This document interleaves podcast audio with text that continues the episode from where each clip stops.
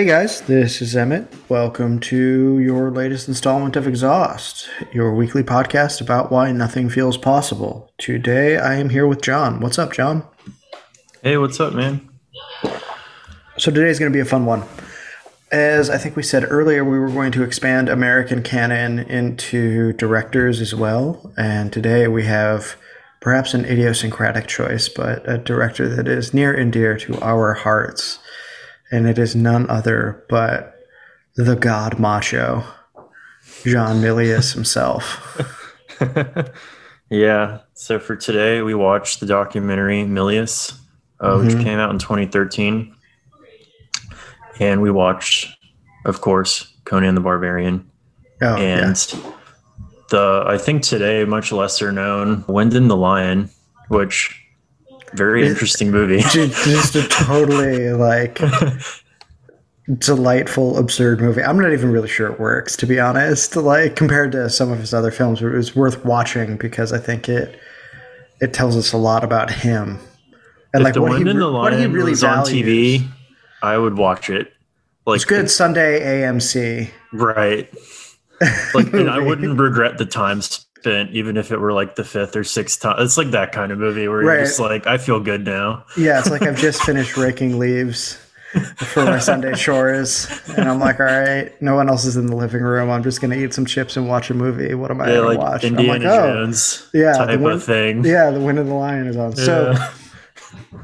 Maybe we should just fill in a little bit of background about John Milius. John Milius comes out of the whole California film school, USC, I think, film school that produces Spielberg, George Lucas, Terrence Malick. Who else? They're involved with Coppola. I don't know Coppola, if he was like directly yeah. with them or not, but he ends up in the mix, of course. Yeah, I love the documentary because every shot of Scorsese is him being as nice as possible about someone who he probably admired as a personality but did not admire as a director. it's just Marty trying his best to compliment John Milius. I really, yeah, the I saw Milius when it came out, and it was cool to rewatch it because it reminded me of a lot of things that I had forgotten. But it was cool to see how, like, they're all in film school. They're just making, uh, in their own words, like just as many movies as they can get away with. Uh, they, at this point, going to film school is like not any sort of ticket to doing movies commercially. Is how they're like there's three film schools and no one from them has ever made it big and they're pretty new. So it seems like the way a lot of these guys were looking at it is they just wanted to make movies. This afforded them the opportunity to do it at least for a while, and then they would figure it out afterwards, like what happened next. Yeah, so, maybe they'd get a job in the industry and work their way up. And it's clear that obviously, like George Lucas tells this story about how there were competing film crews, right? And they had a project to finish a short movie. Mm-hmm. And he was the only one who finished. And not only did Lucas finish, it was good. And the professor said, Well, we're not going to screen it because it will make the other crews feel bad. And Milius, who was on one of the rival crew- crews, stood up and punched the teacher in the face, which rules. And, yeah, and shows I... that he was this like atavistic man of honor, that that would be his reaction. You know? One of the things that really I loved about being able to see the, them talk about him was you can just tell like how much George Lucas likes John Milius. he was like consistently yeah. this lone voice who was trying to explain him to a bunch of people who would probably never understand. But whenever you get someone trying to offer this really like generous narrative of like John's not a crazy right winger, he's a man out of his time and if you just understood yeah. that, everything about him would make a lot more sense. And right. I think you can get like, oh, okay, like George probably looked up to him quite a bit when they were in school. And I think that's lasted well into their old age. Right, because there's something brave about John Milius, just to the extent that there's also something reckless about him. You know, and he is this man out of time. You know, he wants to go to war. He wants to go to Vietnam. Apocalypse Now is really his title right? Like there are all these like peace signs that like you know, had uh, peace sign buttons that had like a peace sign in the middle and then in that hippie-ish oh, yeah. font, Nirvana Now. And he had one made that flipped the peace sign around so it looked like a B 52 bomber and it said Apocalypse Now. You know, and, and Milius had asthma. He couldn't he couldn't do it. He couldn't become like the warrior that he wanted to be. And like many young men, he could imagine dying, but he couldn't imagine staying dead, just like he couldn't imagine living beyond when he thought he ought to die. Mm-hmm. And so he had to figure his whole life out. And he goes to see, he doesn't even know what a director is, but a nearby theater is showing a run of Kurosawa films. Yeah, like one whole week of just nothing but Kurosawa. Kurosawa. Which is, I mean, like wow, sick. that's beautiful. Yeah, yeah, that's really that's really lucky. And he watches all of them, and he's like, whatever this is, I want to do this. You know, mm. which makes sense, right? If anybody's seen the original Seventh Samurai or Throne of Blood, I mean, anything that Kurosawa yeah. has done, I mean, it's really. You can also see where Milius gets like his love of the kinetic. Mm-hmm. You know, when we talk about Conan, we'll talk about the sort of the lyric kinetics of that movie, which are very surprising for reasons that we have to talk about Milius and his character first to really showcase what's so surprising and beautiful. I think beautiful about Conan as a movie. So anyway, Milius doesn't yeah. get get his war right, so he decides to become a director, and he also has this. I share this too. I felt a deeper spiritual kinship with John Milius. I was almost moved to tears several times by just how people would talk about him and trying to explain him and how I felt like someone was explaining part of myself that was in this other person I will never meet that is somehow still alive. And I felt like less lonely. And I understood why I had like this certain visceral response to his movies, even the ones that I think aren't so good, you know. But so Milius is this man at a time. People call him a right winger. He does say insanely incendiary right wing things. He's a provocateur. He calls himself a Zen anarchist. He also calls himself a Maoist at certain points. At the same time, he's like a fucking consummate Cold Warrior. You know, yeah. like there's no way to. There are very few other ways to read Red Dawn. I mean, of course, when it shows clips of Roger Ebert reviewing Red Dawn, Roger Ebert misunderstood everything that happens in that movie. I haven't seen it in a long time, but saw it as nothing but knuckle dragging, adolescent bravado rather than something about the tragedy of a Sturm und Drang moment of honor that only gets remembered on a plaque no one visits anymore in a public park.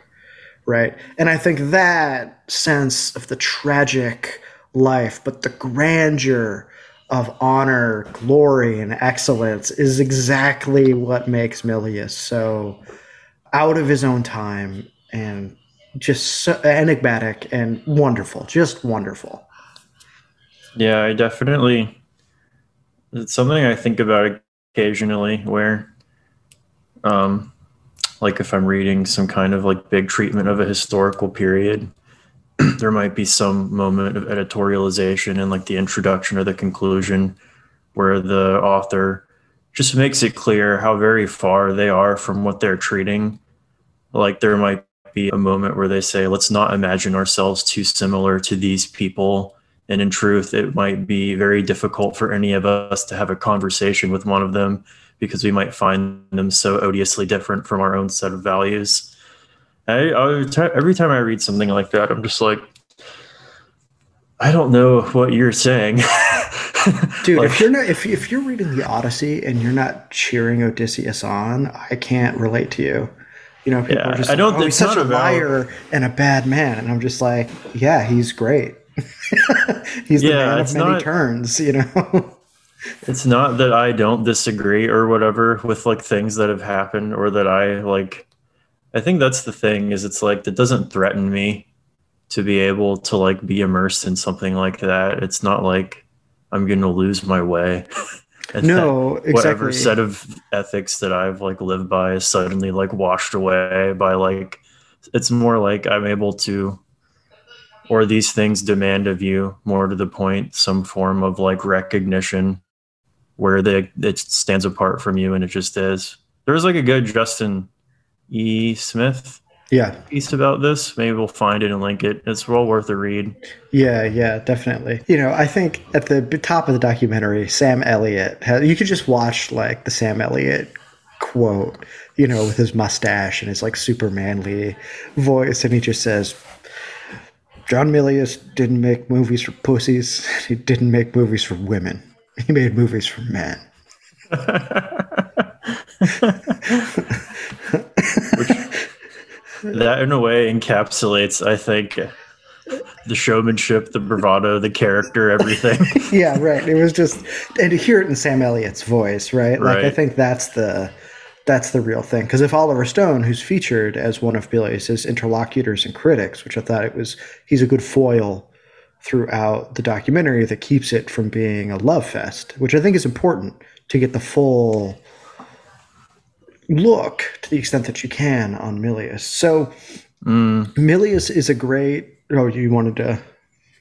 I was just gonna throw in some more Yeah. interesting contextualization. Please do. So, so coming out of uh, film school, what's really interesting to us now is Steven Spielberg and George Lucas are like household names. George Lucas hasn't had to make a movie in like 30 years. you know, he's been fine. Yeah. And but when they were getting out of film school, that entire set, the person who seemed most likely to succeed and was by far the most I don't know if I would say famous, but like successful and sought after by people in the film industry was John Milius for his script writing, which when I saw it the first time kind of like blew my mind because here's a guy that most people Mhm. probably haven't heard that much about anymore. Yep. But at the time, it seemed like he was set to far outstrip all of his peers. And kind of in the beginning, he's totally in the running with them. Yeah, absolutely. I mean, he writes a script to Dirty Harry. I think that's really Yeah. his big break. You know, he sort of Uncredited apparently, but I guess there's an orig- he did a rewrite which basically changed most of it. yeah, yeah, yeah. He was so uh, yeah. They'd call him in to punch up a script. He, I mean, I think he's even uncredited on the script for Apocalypse Now, which had a bunch of different people working on that. So Michael Herr, we've read or I've I've mentioned his book Dispatches. Right, there are scenes ripped directly from that book in Apocalypse Now, but Milius writes the the Kilgore Robert Duvall's characters like iconic lines. Like you smell that? Napalm that's the smell Now. of victory. I love the smell of napalm in the morning.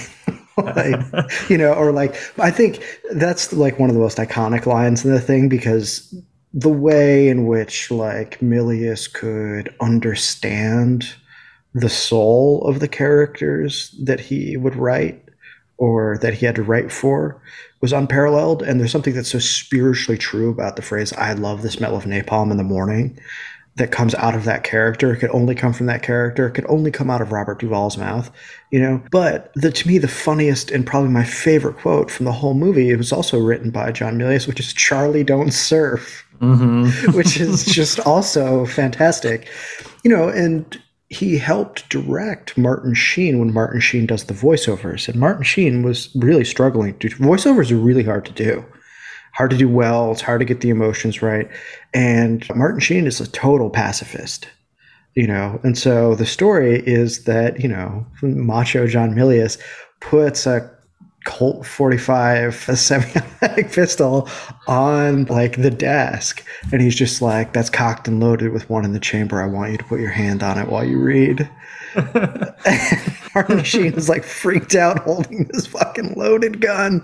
And it made him so nervous that he became unself-conscious in how he would deliver his lines. And that's how he got through the voiceover process for apocalypse now Yeah, the the gun nut aspect of John is really funny because a lot of these stories make absolutely no sense in our current context whatsoever. But in, a- in Yeah. a way, you can see these, and now with the value, the benefit of hindsight, can tell oh, this guy was always going to run out of rope eventually. Right, There's a totally. great story where he's meeting a studio president, like the president of a giant film studio, and he walks in. Pulls out a gun, puts it on the desk, and says, "Just so you know where we stand." yeah you know and it's the and it's the sort of trap he fell into right in order to become the guy who could get the work that he got he had to become this persona you know, a lot of his movies obviously didn't do as well as his peers, right? Like A Big Wednesday, which is Milius's surfing film, I haven't seen, but honestly, the clips from it, it seems lovely and again understands something about we're going to do episodes on Kathryn Bigelow later and I think she might be a good person to juxtapose with Milius because they're both very very interested in masculinity mm. and manhood maybe we should do a double feature maybe we should do Big Wednesday and Point Break Oh wow, that would be so awesome! yeah, we should totally do that. We'll do that. Okay, we'll put yeah, that. Yeah, those are really like now that you bring that up, in other interviews I've read, they talk about like the accusations that these movies are kind of hyper violent and stupid to a certain extent or whatever. And I thought his answer to that was pretty interesting, which is that he kind of disagrees that they're stupid and that for him, violence always has a really direct moral point and it never goes unanswered within the narrative or within the film and I think that that was always something really important for him. And like, for instance, he was like Die Hard. That's like trash. Like, I have mm-hmm. no interest in Die Hard because the violence is stupid and pointless, and it has nothing right. to tell you about life. Same it's thing like with slapstick. Top Gun. Yeah, someone brought up Top Gun in like a, a Q and A session at a film festival, and you just did a thumbs down to That's the crowd. yeah, yeah. I mean, what people need to understand is that there is like a metaphysics of violence. There's like this warrior ethos to what he's doing. He's interested in honor and he's interested in sacrifice. I mean, this is what makes him atavistic. And I think guys like Ebert, consummate progressive, I like some of what Ebert has to say about film. I've learned a lot from him, right? Right. But in guys like Milius and in John Carpenter, Ebert really just could not understand what they were interested in because they were just frankly totally different types of guys right? Like Red Dawn is a consummate movie of the late Cold War. And people look back on it and they're just like, wow, the Reagan era was really crazy. People don't understand that that movie probably cost John Milius his career. Mm. Because Red Dawn comes out at a time when people kind of feel like the Cold War is thawing. They don't want to do the saber rattling anymore. You know, like it's passe, especially in Hollywood, to be like that type of hawkish conservative.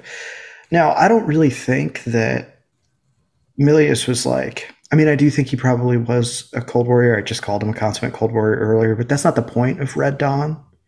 Red Dawn yeah. was an occasion to meditate on other things, you know, that come out of conflict and violence and things like that. He's very interested in people rising to the occasion and what war does to them and who they become and that you know the violence never goes unanswered. It begets more violence until there's some type of closure. I mean the ending of conan is beautiful in that way right? Like i remember like rewatching it and i totally forgot how the ending goes when conan like scales this ziggurat to behead his enemy and then holds it above after decapitating him to this crowd of acolytes and throws it tumbling down the steps of the ziggurat you know, and this is the guy who employed the people that killed his mother and slaughtered his village. You know, it's a classic revenge tale, but it's also bound up in the riddle of iron. In other words, what does it even mean? What does power mean? What does violence mean? That is something that never gets fully explicated in the film. You only see it worked out through a chain of events that are tragic, spectacular, exhilarating and brutal. Yeah, there's no, I wouldn't accuse him of being nostalgic in certain ways, if only because it's not that optimistic. Or I don't know. Yeah, I guess optimism in the recently coined last use of the, we can go that way. Yeah. now yeah. that we're reading yeah. that book, I don't think it's that optimistic, or I don't think it attempts to say that anything was like necessarily better or worse at any other time. It's more of a really it's an embrace of something without any reservations and that means you know, it's something I thought about when we were watching The Wind and the Lion was that it could be seen as American propaganda, that film. We can get into that later. But I think mm-hmm. ultimately that it's far too exuberant it's too weird. Like that's why I like, said, okay, we should just talk about it now, actually, yeah. and start unpacking this. So, the Wind and the Lion is. I mean, I love what Harrison Ford says in the documentary. He's just like this film is like ridiculous, right? So it is. Sean Connery plays like an Arab. He's like a Berber, like Berber royal warlord. slash jihadist with full Scottish accent.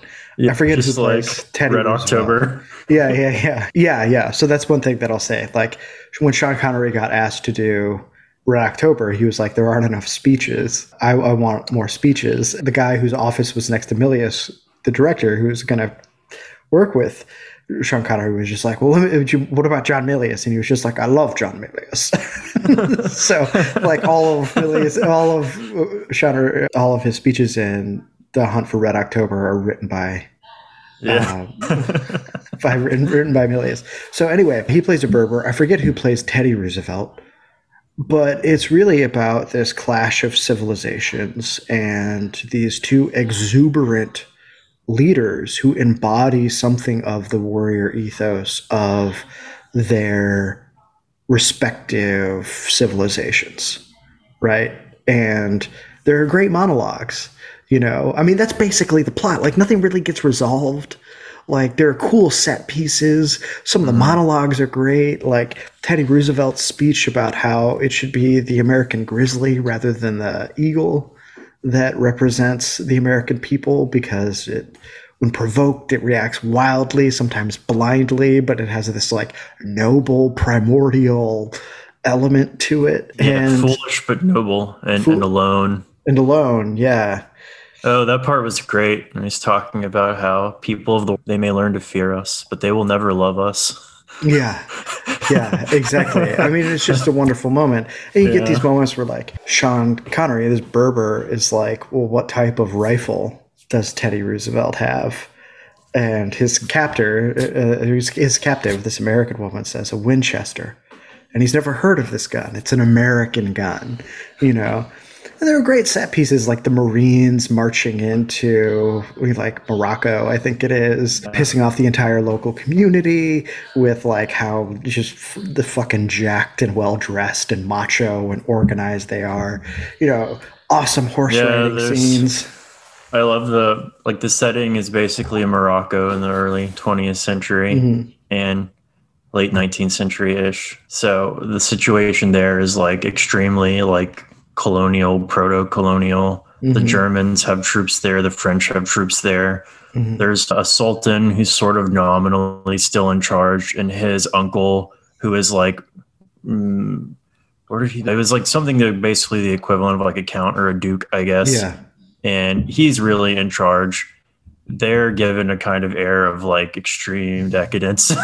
and then layered on top of that, you don't see much of the French, just a little bit more of the Germans, but they mm. all kind of have a sickly old world look to them. Yeah. Where you're yeah. like, these guys, you know, they're devious or they're not good either. This is like bad stuff. And it's just sort of like the two shining poles in this movie are like the desert Berbers who are rebelling against what they see as a government that has totally sold out the country to the Europeans. And then the Americans who are only here because they need to save face and protect their interests overseas and they don't want to be pushed around. And like it's really interesting how close they were able to make Teddy Roosevelt and the Raisuli feel to each other despite the fact that they're never going to meet each other. I think that that's sort of the magic of the movie. I mean, I ultimately think that the movie is like kind of like unsuccessful. It never becomes more than a sum of its parts, but the soundtrack is fantastic. Some of the shots are great. And as John said, it's exuberant. And I was having like, there are parts where it does just feel like almost like American propaganda. And I think that is, I mean, I do think Milius was a patriot but you can almost make the mistake of taking that too much at face value. And one of the right. questions you need to ask yourself is like, what is the American propagandistic element serving in the plot? And it's really to understand this mythic figure that Milius really loves, which is Teddy Roosevelt. You know, and it's really to basically plumb the depths of a certain type of masculine spirit. And that's what I think he's more interested in that America is like more like an abstraction, you know. I think one of the tensions that I always kind of sense anytime there is this element of like, oh, is this film pro American? It's always that there's too much of his extremely like pre modern ethic where that idea simply doesn't make sense. Like loving America almost just doesn't compute in that world. It's I have a personal fealty to the valor of Mr. Roosevelt. Yeah, yeah, exactly. like, and thus that will manifest itself in my appreciation of like the valor of his you know, it's like it's more personal and interconnected and intertwined into a system of of thinking about things yeah. that doesn't exactly neatly take into itself an idea like abstract patriotism right or which, like a love for the founding fathers or something like that like you get when you take a look at the set design in the american scenes the scenes in the white house the scenes in the senate you see artifacts of America's conquests in the Western territories. You see in the paintings in the background and the pedigree of the men who are discussing things that there's almost this like Plutarchian lore element to what's going on that can't be ascribed to like I really love America's like liberal like entrepreneurial spirit. right. Like those things just like don't compute. Or like i'm very much into like the dignity of the semi-roman legal system that america mm. has or you know like yeah the war band spirit is really close at hand at all times. Right exactly which doesn't really map onto even a republican values right. um, within the american context. And that's what's so jarring if you're a little more discerning and how you approach that. You know, and as I said, it is uh, some of the monologues are good. The plot doesn't really hold together. The set pieces are fantastic. I mean, worth watching, worth paying three bucks just for those, and to just kind of be like delighted at how like deeply unironic the whole experience is. yeah. You know, it would oh. never get made now. No. The last movie that got made that was anything close to like to that was the original. Yeah, definitely you know, which still had like also a mild, exuberant, exuberant, like maybe a little bit more than mild Orientalism to it, you know. like, yeah, that was something that was so interesting about this movie because if you just like looked at it and then went off of the most immediate signifiers you could find, you'd be like, yeah, extremely Orientalist or whatever. But I think if you took it as part of a stream of movies or a tradition of filmmaking and then looked at like what are its peers what came before it what came after it especially what came after it. Like honestly probably like one of the best portrayals of muslims that's ever been made in american cinema like that and the 13th warrior i think. Yeah.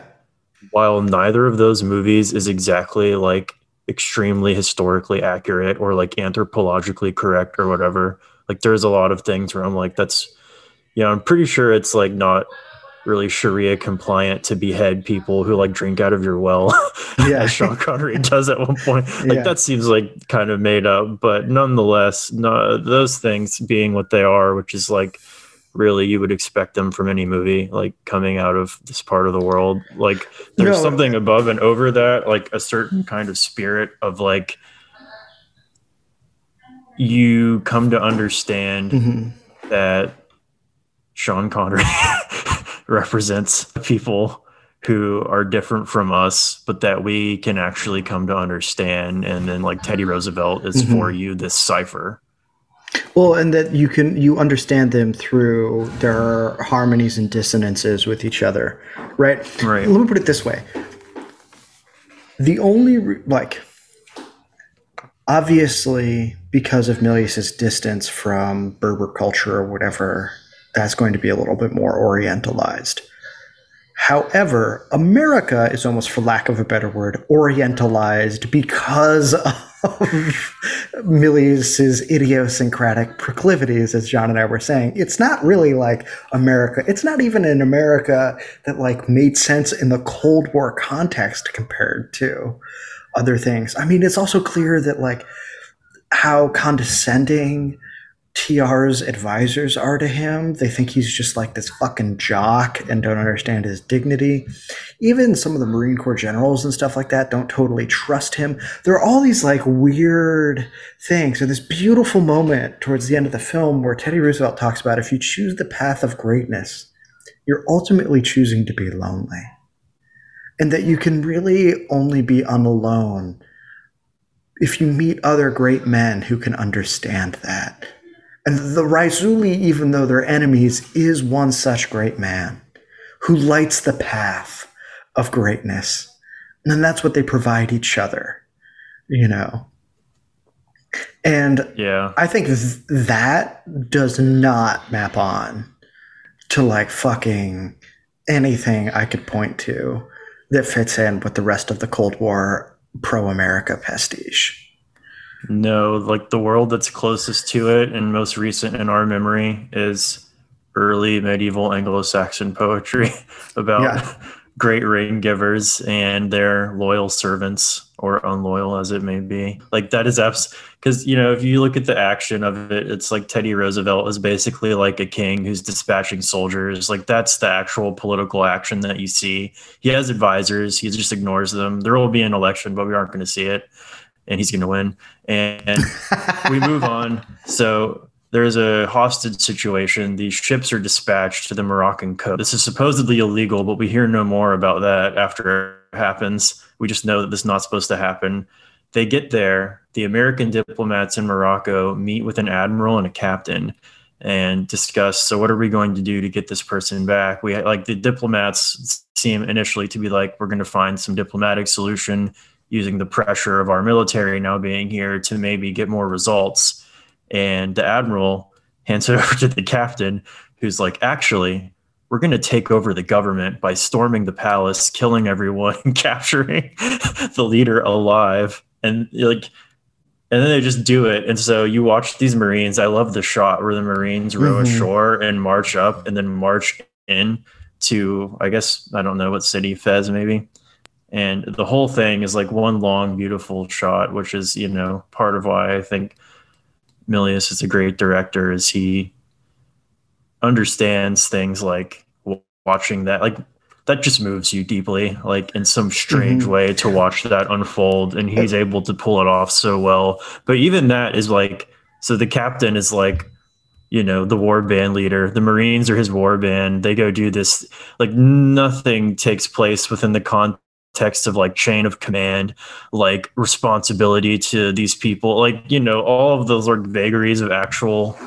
Well, it's good to juxtapose this with Spielberg, right? Because there's this moment in Saving Private Ryan where Tom Hanks's character is walking with his troops and one of them is just like, you know, permission to speak freely. And he goes, permission granted. He, the guy's basically like, why the fuck are we doing this? It's just one guy. And then Tom Hanks is just like, well, guys, what do you think? As if to remind the viewer that what this is all about is the democracy that America so prizes, right? And that, like, that's even happening in this moment. There's no such moment in John Milius. that he does not give a shit about that. He's not going to remind you what America is. He's not going to tell you how wonderful it is. He's just like, you know, TR is the ring giver for the United States Marines. you know, it's just it's the, totally different vibe. And the scene right before they take over the government of Morocco, there's a great moment where they're talking with the diplomats and they realize like if we fail, this could mean a world war. And then they all kind of like stand together and look up into the sky past the camera. They think, a world war, what a way to go out. Like, you know, Yeah, like, that's yeah. great. Like, let's do this thing. yeah. It's only worth it because that could be something that might happen if we Right, like- right? the way in which they're utterly psychotic is so amazing, and it's so John Milius self-inserting. yeah, yeah, yeah, absolutely. So another thing to say is that you know Milius, the Walter character in The Big Lebowski, is based on John Milius. You know, and even his kids are like, yeah. When we first saw that, we were just like, oh, it's Dad. You know, this isn't fucking Vietnam. There are rules. you want a toe? I'll get you a toe. I think, gosh, the end scene where so the very end, basically, like this guy Sean Connery, the Raisuli, he's captured this, American woman. Uh, the reasons for it are like never that clear. It's kind of like just because he's an exuberant lord, and also because he kind of wants some material benefit for his ongoing struggle, but also kind of just like whatever. It's more like he's just living life day to day in some ways. But that be as it may. He's just vibing. So, yeah, he agrees to take the woman back because they've developed obviously a rapport and respect or whatever. And they offered him guns and money and stuff. And he knows it's a trap, but he's like, you know, I don't believe in things like avoiding traps because I believe essentially in fate. And so it doesn't really matter. And it's all about like how you live. So he's taking her back and they're like meeting in this town and of course he gets betrayed. And really the like architects of this betrayal are the germans who are there who really want to wrestle back control of morocco from the infringing americans who are dropping in more troops and the french who are now bringing more troops. So the germans capture him. The american marines who were like completely nuts get the girl and they're staying the night in the village meanwhile all of these like Berber tribesmen now have their leader captured. So they're going to stage like an insanely epic cavalry charge into oncoming cannon fire. Meanwhile, and this is this, I love this scene. So the woman who was captured by the Raisuli decides that she's not going to let him get betrayed. So she tricks the captain, the Marine captain, grabs a knife, puts it to his throat, and is like, all right, everyone put down your guns, disarms all these Marines. And he's like, just tell me what you want to do. Like, what's this all about? like, completely unfazed. And she's like, Mhm. you know, we're not going to betray this guy because he received the word of Teddy Roosevelt and we have to honor that. Mhm. and he's like, well, well, I want to throw in with you. Yeah, right. Yeah. They're so these Marines like, stage a basically suicidal assault on this German position to free him. And uh, you just have to watch it. I Yeah, highly it's, recommend it's it. a great Like, sword fight toward the end with a German officer that the Raisuli ultimately lets go because he's an adequate foe and there's no need to kill him. right. You know, like I love that the extras who play the Marines did like an amazing job of being like just quintessentially like sort of insane American people who are like Yeah, just like- gleefully running into death. right, right. The missing teeth and tight mustaches. Yeah. like and so you get this juxtaposition of the camera switching between this like sweeping epic charge of the berbers into the, like the coming gunfire and then back to the americans and their little holdout like being besieged and i just remember thinking like this will this has never happened before in film and it never will again like because it's essentially you know mhm. the metonym is clear. like Americans, noble, true to their word, awesome, and Berber insane. jihadists, true to their word, noble, awesome. Europeans, kind of disgusting. People who bow down to Europeans, kind of disgusting. Like we don't need to pay them any heed, really. Uh, Some of them can be cool, but you know that's about it Yeah, that's incidental. Yeah. you know I, I was reflecting like and this was made after the iranian revolution which was like the initial islamic scare for the Mhm. west when suddenly they kind of start showing up as bad guys in media right after that because you had the hostage situation and like all that stuff going on in the late 70s Yeah, and the i'm pretty OPEC sure this crises, yeah. i'm pretty sure this film by a few years comes after that so i appreciated the fact that none of that was really able to staunch this vision No, and interestingly, it was screened for Gerald Ford and his administration, and they loved it. yeah So there's that element to it. So yeah, I mean, like watching this movie I don't th- I don't feel a need to like rewatch it. You know, I'm almost more interested in some of what else Milius does, but I think it gave me a keener insight into like who he is as a creator because of its flaws. And because, you know, I've also seen, I was really lucky, and I, I'm lucky in that I have seen Lawrence of Arabia on film on the big screen you know, and you can't watch The Wind and the Lion without thinking of Lawrence of Arabia, which is indeed just I mean it's better than most films, you know. Yeah. so of course it's better than this one. And this is sort of a love letter to mm. Lawrence of Arabia in all sorts of ways. But it's for its flaws, for its weirdness, for its uniqueness that you come to know John Milius as a creator a little bit better and like what he sees in the world and what he values. And I think the purest expression of that comes in a film that has very little dialogue. Very little dialogue, which is so interesting for a guy whose career was punching up scripts, writing some of the most iconic lines in American cinema that have just become assimilated into the culture. You know, like, you know, are you feeling lucky, punk? You know, or do you feel like, do you? You know, like that type of thing. And Conan has almost like no dialogue. It is all this like lyric, atavistic, ancient warrior culture thing. I mean, he understood like what I think is so profound about Conan, the thing that makes the movie work goes unacknowledged. And it's that Milius was so atavistic that he understood the importance of hospitality culture.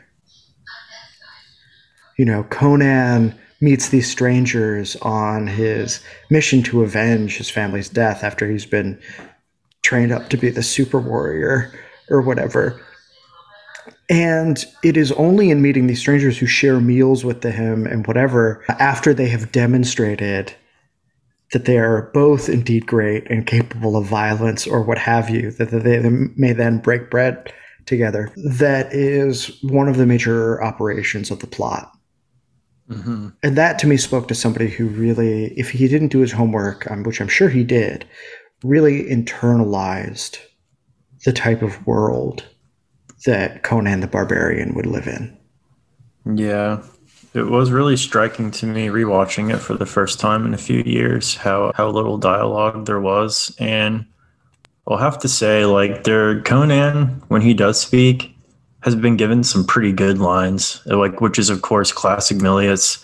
However, I don't think his delivery is ever super great except for a couple moments. You know, some of them are like super famous and obvious ones what is best think, in life? Yeah. Yeah. The the best thing that Arnold like his best vocal performance is every time he meets somebody and laughs.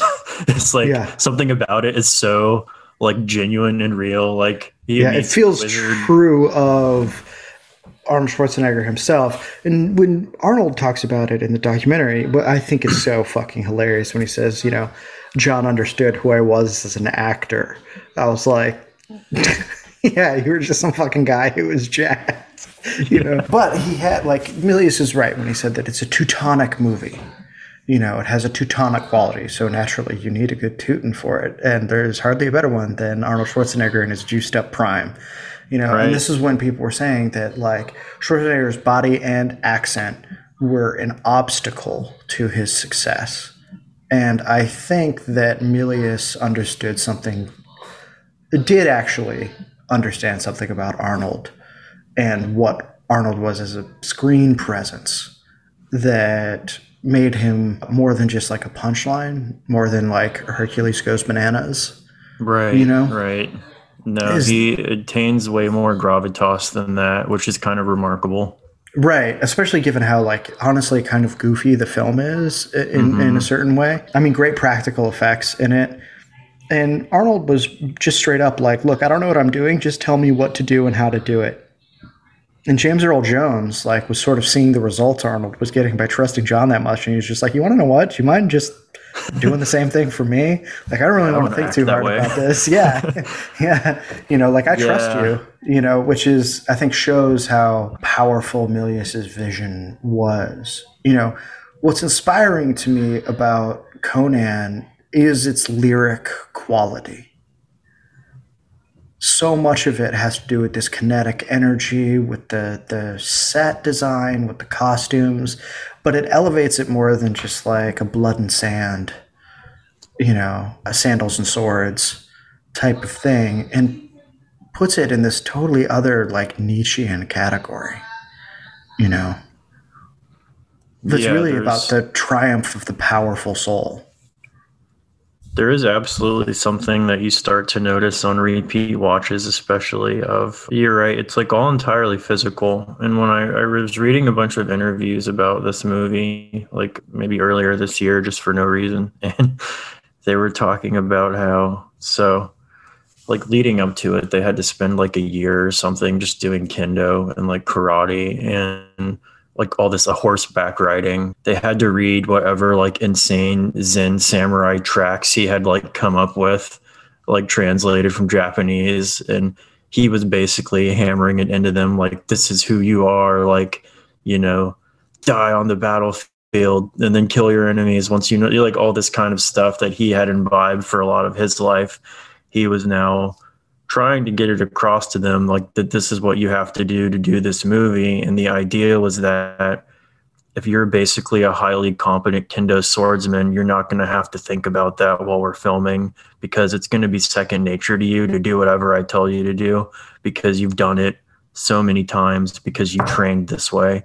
And so many aspects of it were athletic like primarily athletic that they had to do leading up to it. And then, according to the actors themselves, the filming of the movie was like an athletic feat in terms of how much they had to do kind of constantly every day in terms of just endurance and and to perform for this movie to turn out the way that it needed to turn out.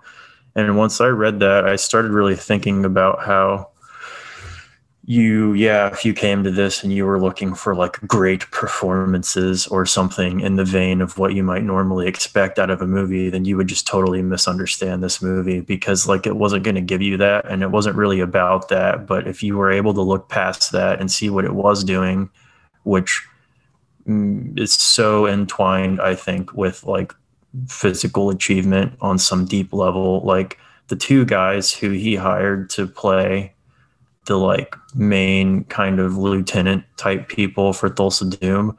One of them was like a linebacker for the Oakland Raiders, and the other one was a Swedish bodybuilder and karate master. like that, this is who he so was tight. after. Yeah, yeah. yeah. Thulsa Doom is the villain played by James Earl Jones. Yeah, and I think I want to put it this way, like, so you know, I still do seminars for online great books, and one of it's very difficult for people who have not read them before and who come from our sort of post-Christian secularized society, no matter how conservative they are, by the way. Most of the people that do online great books are conservatives, right? Unsurprising. Mm-hmm. Is that they cannot wrap their heads around Achilles. They think he's a whiny teenager. Now, in a certain light, that might be true. In fact, I think if uh, Homer didn't exist and somebody made a successful, a, a decent movie about the Iliad, that would have been Roger Ebert's main complaint about the protagonist. Right?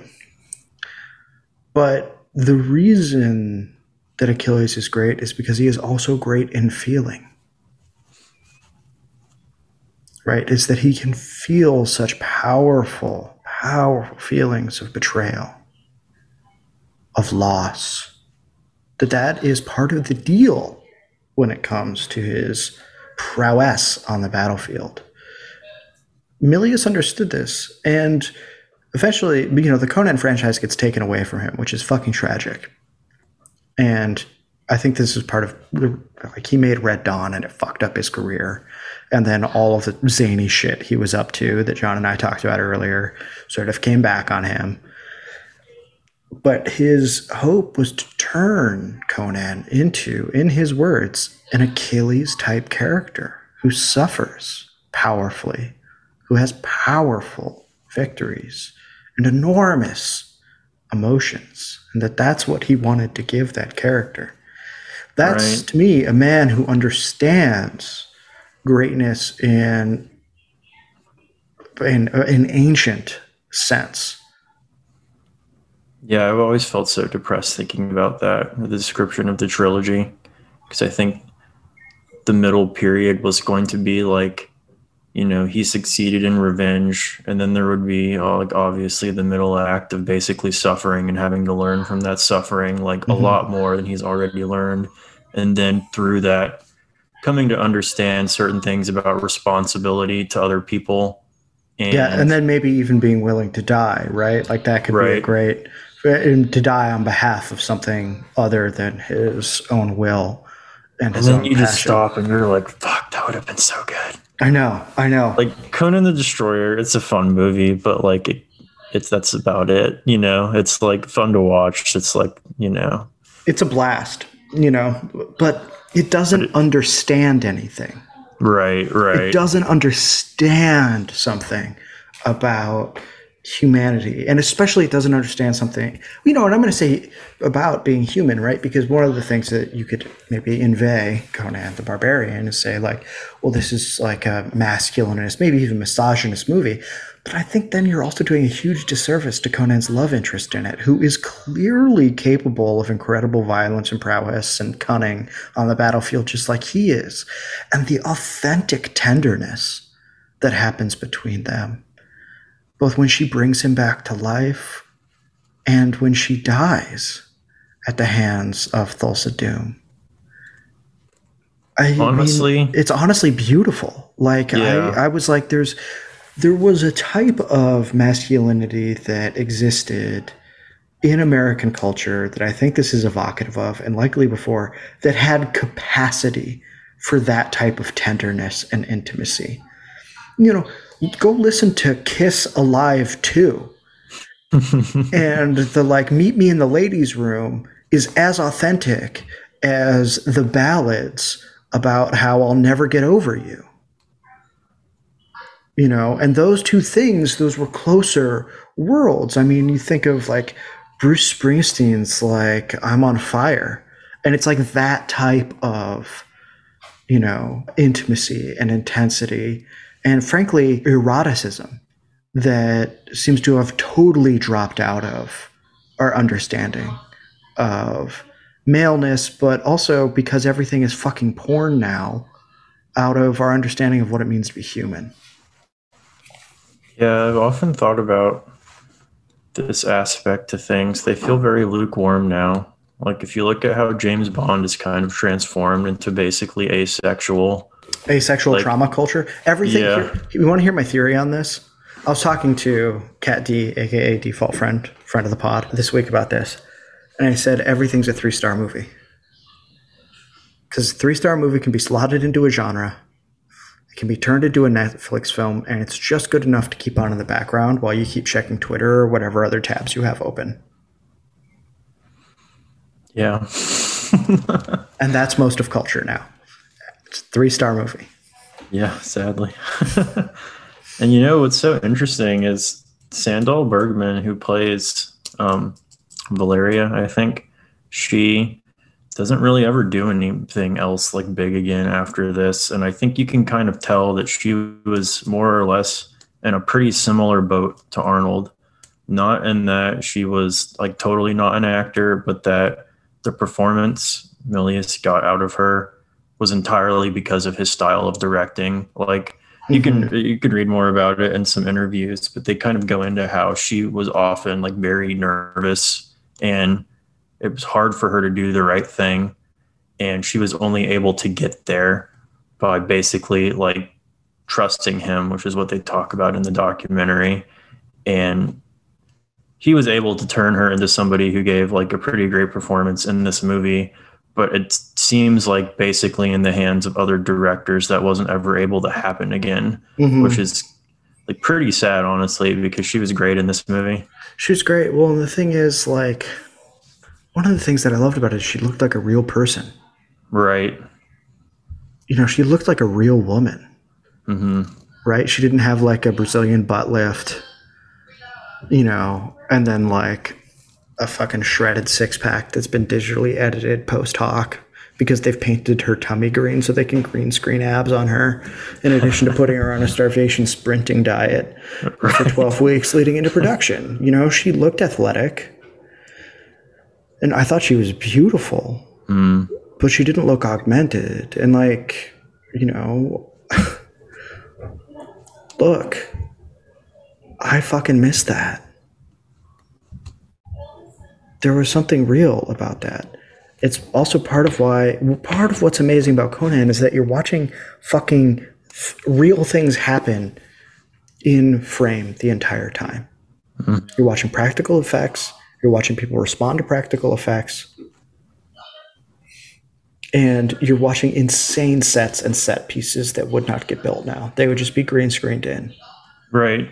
And, and that's all. fucking sad, man. It's fucking sad.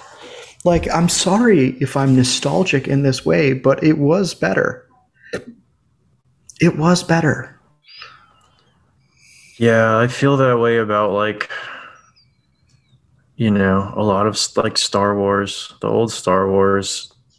At least the old Star Wars. the Wars. practical effects in that movie. I mean, for one, they were groundbreaking and then changed the film industry forever in actually a really bad way, in the way that you hate. Yeah, but yeah. it came out of basically like a bunch of guys who just had to invent stuff that had never happened mm-hmm. before with like a bunch of random crap and they managed yeah. something kind of incredible and honestly few things still look as good and i don't mean good as in like oh that is like aesthetically pleasing but like this looks good in that it created a world aesthetically that made sense consistently with itself and that was all really the creation of like a big team of people who mm-hmm. like just did kind of amazing practical effects work, like you're saying.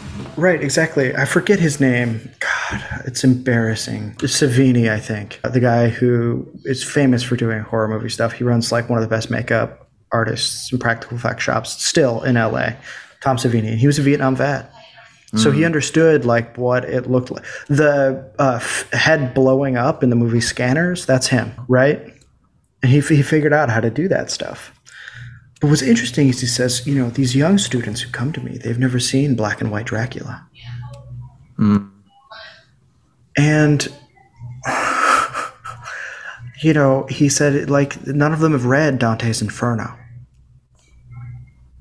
And he says, and that's a tragedy because they don't understand where they come from. In other words, even these groundbreaking guys saw themselves in a tradition they saw themselves as an extension and commentary on the inspirations that happened to them. Even if this was pop culture, it was connected to something that had happened and evolved over time and spoke to the achievements, and here I'm going to say something very problematic, of Western culture over time. Our culture doesn't operate like that anymore. So a movie like Conan the Barbarian can't happen because it's in dialogue with that as well, both at the level of design, effect, and in, in intention, right? What we have now is rather than a culture of tradition, we have a culture of reference, which is surface level and shallow. Right? It it has nothing to do with an integrated sense of our lives, our society coming out of things that have happened before. They are mad, basically things that look back on older pieces of what are now immortal intellectual property that generate money. I'm not even saying money's bad or that to generate money's bad, right? What I am saying is that there is a degradation self understanding in most of the creative arts and that is very palpable in cinema. And that is why we'll never have another John Milius for a very long time. I remember somebody said once that video games used to be made by people who read books, and now they're made by people who play video games. And I was like, yeah. Yeah, ex- exactly. that at least Star Wars, things than that. at least Star Wars was George Lucas's vision, right? It was yeah. an individual's understanding, reckoning of this other world, right? Right. I'll even give a pass to the prequel films on that alone, in that and people will disagree, but like as sort of weird or bad as they may have been, they were at least still made by that same guy who was still trying to work that out for himself and was simply perhaps just allowed to do that too freely with no negative pushback on some of his worst tendencies at that time. Right, but with no editorial input, right? Like nobody still saying, yeah.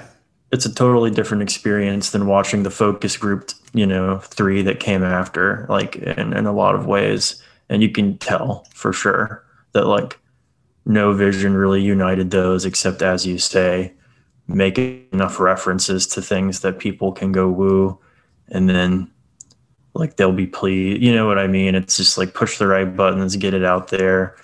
It doesn't they barely work to me as movies in a lot of ways like, no i mean everything's just ready player one.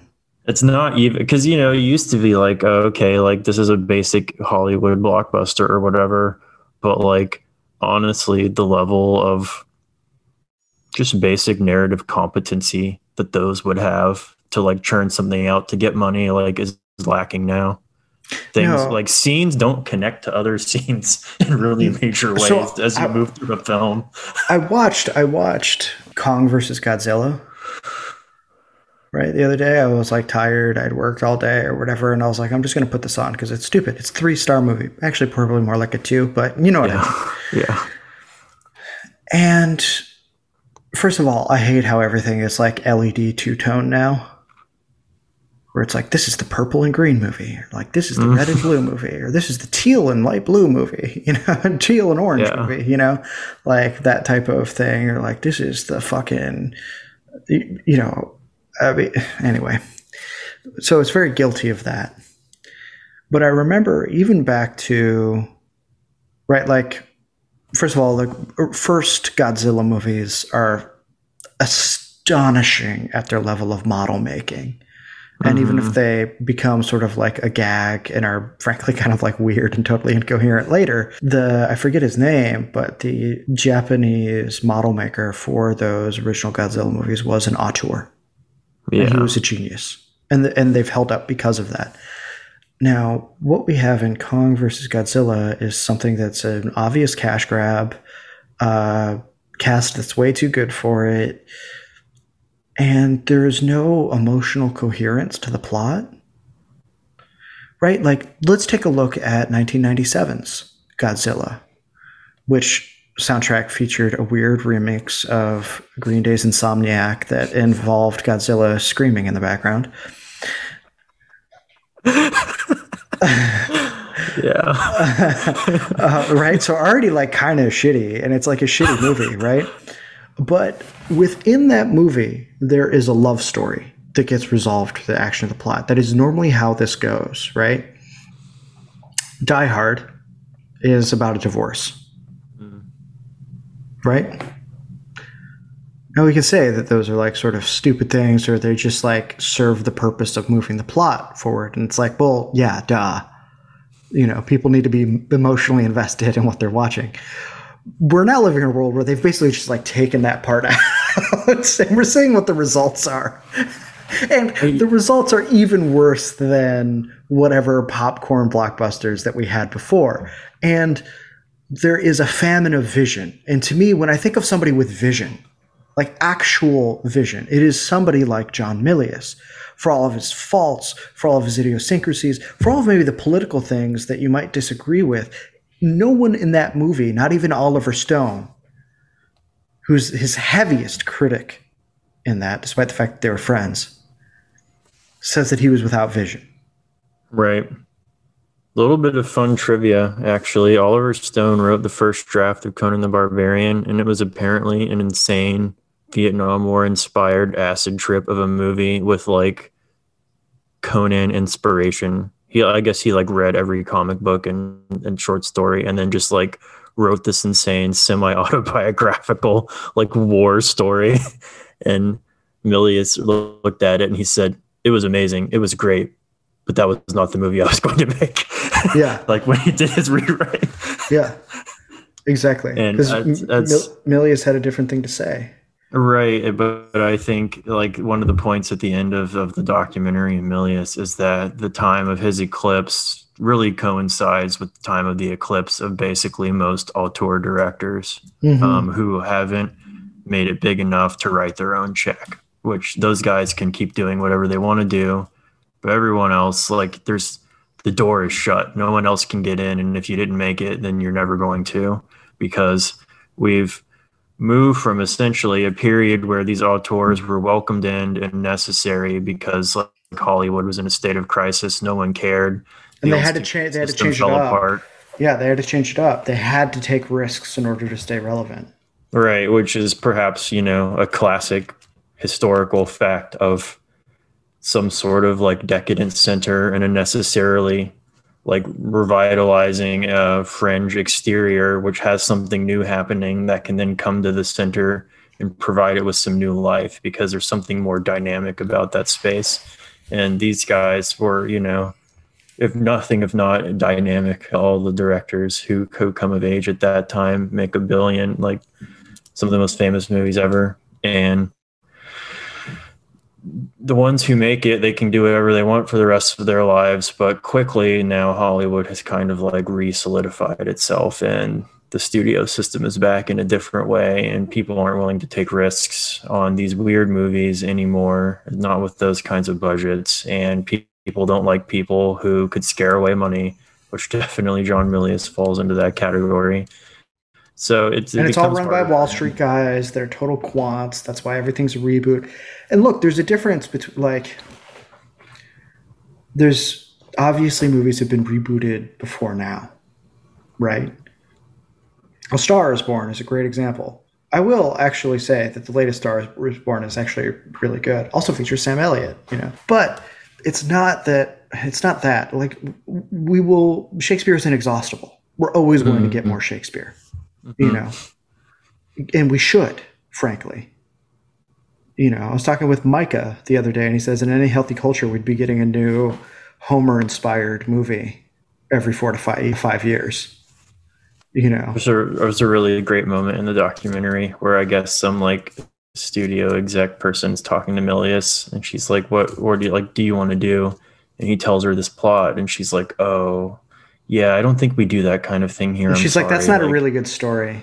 Yeah, you're gonna have to go like no. And then it turns out like he just told her the plot to Hamlet. yeah, she yeah. she didn't know though what it yeah, was. She didn't know. Yeah, yeah. It was Macbeth. He was like, I guess she doesn't like Macbeth. Yeah, oh. yeah, yeah. And I mean, I thought that so so captured it. So it's not even that repetition is a problem. Right. You know, I wouldn't even say that. What is a problem is that it's very obvious that these are just like fucking cash grabs that are about serving the audience rather than challenging, provoking, or even basically do it's doing nothing other than referencing to make money. Right? Yeah. Like it's that's why I think everybody lost their minds when True Detective came out because season one, I mean, the other seasons aren't that good in my opinion. Like season one is so remarkable because it's so clearly this auteur experience. Mm-hmm. You know, I would even extend this to like the first like season of Lena Dunham's Girls. Hmm. Right. Despite the fact that she got a bunch of like, as the Nymphet alumni girls would call them, nepotism babies to act very poorly over her actually good writing is that yeah, it had the, this art, auteur quality to it. The like last Chris Nolan movie to come out, what was that? Oh, Tenet. Tenet, like I think succeeded for kind of similar reasons in that it was clearly just like something he really wanted to do. Yeah. That made some choices that were not about making money because I remember it getting like sort of panned for not being entirely like understandable to the viewer at all times, as mm. if that was like bad or something. But out of everything he's done, I probably enjoyed it the most of all his movies at a certain level. And yeah, It's, well, uh, I want to see his Oppenheimer movie that's coming out. Are you fucking kidding me? Like, oh, I didn't even know about that. yeah, of course I want Chris Nolan to do that. Like, it might not even be good, but at least that's somebody who has the cachet to do whatever the hell he wants and tell the studio to go screw. Right? I like, was gonna say, like, so it's still possible, but it's it has to find its way in through increasingly fewer avenues through people like that who who just made enough money that they can now kind of do what they want to do or or other things but it's it's unfortunate you know and it might just be that we lived in a time where the confluence of like tons of free credit like just mm-hmm. floating around the country and like sort of you know rising standards of living and the expectation of the continuance. Like there is a certain sort of thing to those decades. That's not the only thing that was there in those decades, but it was a part of it. And I, any kind of like recent media form, I feel like has a built-in nostalgia for whatever part of those years it took up. Like for video games, it would be the 90s and maybe the late 80s, where mm-hmm. people will say, you know, like Age of Empires was developed by a bunch of guys who were doing like database software. And one day, the like guy walked in the office and was like, "Hey guys, like, why are we doing this? Do you guys want to make a video game?" Mm-hmm. and then they make like you know a genre-defining video game, and then go on to make a couple more. You know, it's just like stories like that happen not infrequently, and if you go back, you'll find a bunch of like weirdly flawed games that were, however, like quite brilliant in at least their aspirations, if not their execution. And the well, imagine somebody trying made, to make a game of "I have no mouth and I must scream" now. Right, like that right. fucking happened actually. right. There's there's so much kind of like interesting, strange stuff that was possible because there was just enough resources floating around and no one really like knew what to do except to give people who seemed to have some kind of idea a ton of money and say, okay, go do it and like it would come back and make you some money and then you like lucked out on that investment or not but i think that a lot of our art forms seem to have kind of benefited from those moments and watching that get reined in has really kind of sucked. Right. I mean there's still some people doing interesting things in the indie game space. You know i think cruelty squad is one that came out that's like totally wild and interesting. And i want to sum all of this up by just saying that I'm grateful that we had John Milius. We're going to juxtapose, we will juxtapose him and Kathryn Bigelow next because I think that would actually be fruitful, both to understanding the 80s, but understanding America, obviously, and understanding views of masculine friendship, mm. you know, because that's ultimately what those movies are about. And I want to say that, like, people always say, oh, you know, it's the end of this is Mark Fisher's thing, right? Like pop modernism is dead. We're not going to get anything new. We're stuck in this time lag. I think that if you go back to our episode on T.S. Eliot, the problem is, is that we're disconnected from our own tradition. And so nothing new can happen.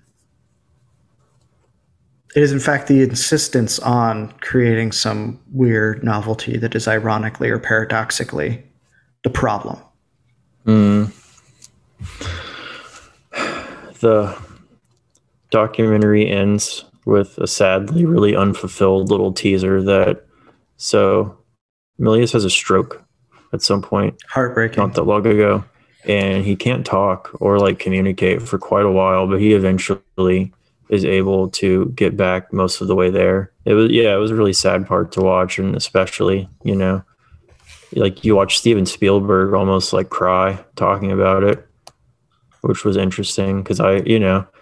You imagine like Steven Spielberg is that guy close to anyone anymore? but it's like I guess he at least retains some feeling for that friend of youth despite being like uber rich. Milius once said, You should never try to make things that people are going to like because you have no fucking clue what people are going to like. Only That's Steven right. Spielberg knows that. Mm-hmm. yep. so he can do that, but for the rest of us, we have to make the things that we need to make. Exactly. And whatever's going to happen is going to happen. But so he gets over it, and then the very end, they tease like he's working on his Genghis Khan script. He's done a rewrite of it, and he's producing. And also, there's talks with Arnold about doing a King Conan movie that he would also write and produce. And there has been like nothing about either of those projects released since. I think the last bit of information is that possibly the RZA was going to direct Genghis Khan. And that was in like 2013, 14, and like just complete radio silence ever since then. So, and if there's all there's only one person that can make that movie, right, the way it needs to be made, and it's John Milius. You know, right. John Milius also worked on Rome, the HBO thing. And the reason Rome is good and better than pretty much anything ever made about Rome, other than things that are basically Shakespeare adaptations, is because he understood Rome as, in important ways, alien to us in its values. Right. And it was it's... only through understanding that alien quality to it that you can enter into it successfully. And he's absolutely right. Only Steven Spielberg knows that. The rest of us have to do the things that we need to do. But where did that leave Steven Spielberg? Guess what movie he made? Ready Player One. Yeah. Which was just a remix of a bunch of like Capcom like pieces of intellectual property and movies that Steven Spielberg has already made. Yeah, it's interesting because he was always somebody who didn't necessarily have to do what he wanted to do. He could do what would make him some money and be popular. And mm. however, that did not mean making movies like that in the 80s and 90s. Like, for whatever they were, they still were like interesting creations, more or less. If you think about, mm-hmm. you know, Close Encounters or any of that stuff, like movies that were pretty popular, but it's interesting now to watch him become the person cannibalizing his own work instead of somebody else doing that, like stripping it for parts more or less. Mm-hmm. truly bizarre, but no, it I think Rome, honestly, it's sort of like the great last bit of Milius that we get, even though there are obviously a lot of hands on deck because it was a big HBO TV show and had many writers. He was still an important, mm-hmm. you know, creator, producer, and writer for it. And I mean, so I'll say that when I was in high school, I basically watched it probably like a hundred times just over and over and over again because nothing I had ever seen was like that good. And I do think that you are able to watch like a completely different society play itself out in front of you in this like dramatic form and that's not really like something that's that easy to get your hands on. Like usually you'll just have to go read like a translation of like I don't know Gregory of Tours history of the Franks, and then you're mm-hmm. like, this is really different from what I'm used to. Like mm-hmm. this reasoning isn't even going in ways that I'm predicting all the time. But like getting a piece of modern media that appreciates something like Gregory of Tours history of the Franks, that's exceedingly rare mm-hmm. because we normally just assimilate things like that into something far more comfortable for us. But you don't necessarily. I mean, maybe we can just say, in the spirit of the podcast, that that's probably culturally narcissistic. mm-hmm. You have yeah. to, at some point, experience something outside of yourself and then realize that it stands like against you and it's not assimilatable Right. And that you're better for it, you know, and that that's just the way it works. So I think there's a joy in that. And maybe that's the exuberance. Yeah, right. Exactly. Exactly. That's the, the, the frictive exuberance of it. So we went long on this one. We had way more to say about John Milius than I thought we would. This was fun. I hope you guys like it. Uh, we're excited about this series of doing directors. You know, I think we're going to do a nice like Halloween Lovecraft and movie Lovecraft. And we're going to do some like John Carpenter. We're going to do Kathryn Bigelow. We're going to do some other ones. I know that there are more like high art ones to do, but I just love some of these directors so much. And yeah. I think that they deserve an acknowledgement they don't get, even if I have like major critiques of some of what they choose to do. So, yeah, that's it. Stay safe out there, guys. Thanks so much for listening. Yeah, John.